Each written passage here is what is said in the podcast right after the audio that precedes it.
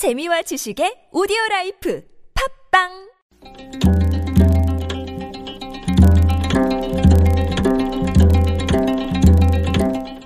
한문학자 장유승의 길에서 만난 고전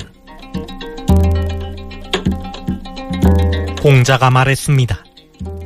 하늘은 사사로이 덮어주는 것이 없고, 땅은 사사로이 실어주는 것이 없고, 해와 달은 사사로이 비춰주는 것이 없다. 이 세 가지를 따라 천하를 위해 일한다면 사사로움이 없다고 할 수 있다. 이 얘기 공자한 거 편에 나오는 말입니다. 하늘과 땅, 그리고 해와 달처럼 사사로움 없는 공정한 태도를 삼무사라고 합니다. 석삼, 없을무, 사사로울사.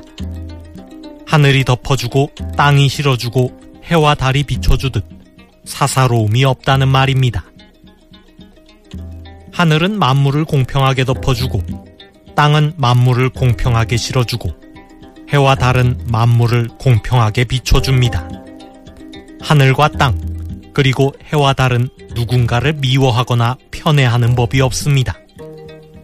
만약 하늘과 땅, 해와 달이 사사로운 마음을 가지고 누군가를 미워하거나 편애한다면 자연의 질서는 무너지고 말 것입니다.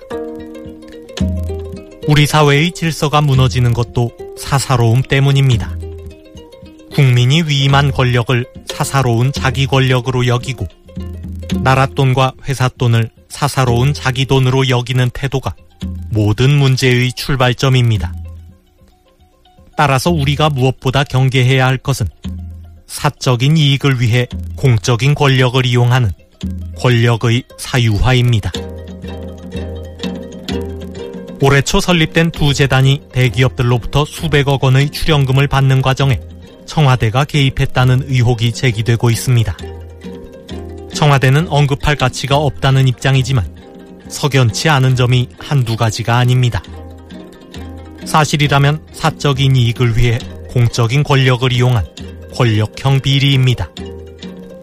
한 점 사사로움 없이 떳떳하다면 조사에 응하여 결백을 밝혀야 할 것입니다. Bye.